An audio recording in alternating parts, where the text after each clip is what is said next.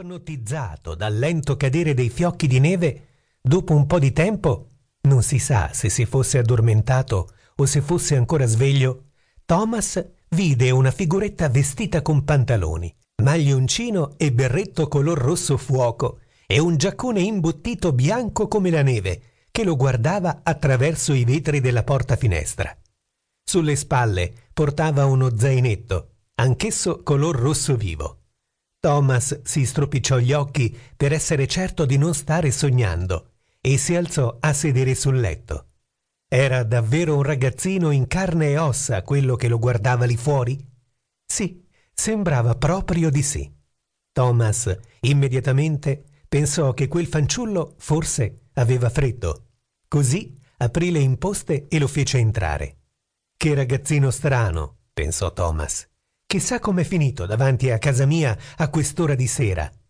Thomas, che era stato ben educato, si presentò e il suo ospite inatteso, guardandolo con uno splendido sorriso, gli disse di chiamarsi Opla. Fuori fa freddo, aggiunse Opla dopo essersi presentato. Se ti copri bene e se ti va, questa notte potremmo fare un fantastico viaggio insieme. Thomas stentava a credere alle sue orecchie, ma sentiva in cuor suo di potersi fidare di questo particolare e sorridente fanciullo e decise di accettare l'invito.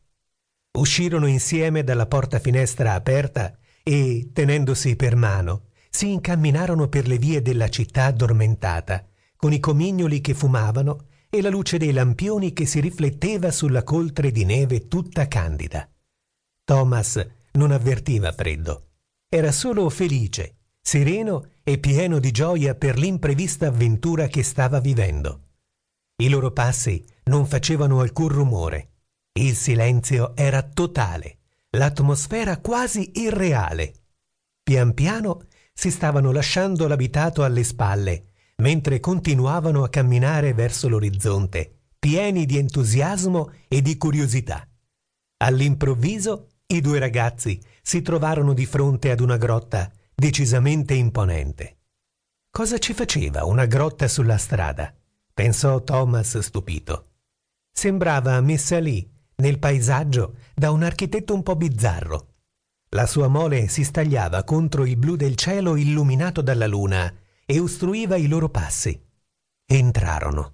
La grotta era immensa il soffitto era alto e completamente ricoperto da pietre grigie cangianti, che riflettevano i bagliori dei raggi della luna che entravano attraverso la grande apertura di ingresso, creando strani riflessi simili ad ombre lattiginose in movimento sul pavimento scuro. Immediatamente venne loro incontro un animale dall'aspetto per niente rassicurante. Poteva essere una strana specie di drago, una creatura preistorica un grottesco essere partorito dalla fantasia di uno scrittore horror. Il manto era color sasso e aveva delle spaventose punte simili a grossi aculei sulla schiena e lungo tutta la grossa coda possente. Thomas, avvertendo un brivido lungo la schiena, pensò che se solo avesse dato un colpo di coda a lui e a Dopla, loro due si sarebbero ritrovati in volo attraverso l'atmosfera terrestre e catapultati alla velocità della luce su chissà quale pianeta lontano. La belva era ferma di fronte a loro, impedendo ogni possibilità di proseguire il cammino. Digrignava i denti e sembrava decisa a fermarli in qualunque modo. Forse era meglio scappare, pensò Thomas, ma contemporaneamente pensò anche che non era una bella idea girare le spalle a quella creatura gigantesca. E se li avesse mangiati? Nello stesso momento in cui Thomas formulava questo pensiero, Opla tosse velocemente dallo zaino una pietra di un meraviglioso colore rosso rubino. La lanciò alla belva inferocita che la inghiottì in un istante. Rapidamente la belva si accucciò a terra chiudendo gli occhi. Dal suo corpo spaventoso uscì un'evanescente nebbiolina luminosa. Il misterioso animale si trasformò in un docile cane dal folto pelo chiaro e con teneri occhi marrone cioccolato.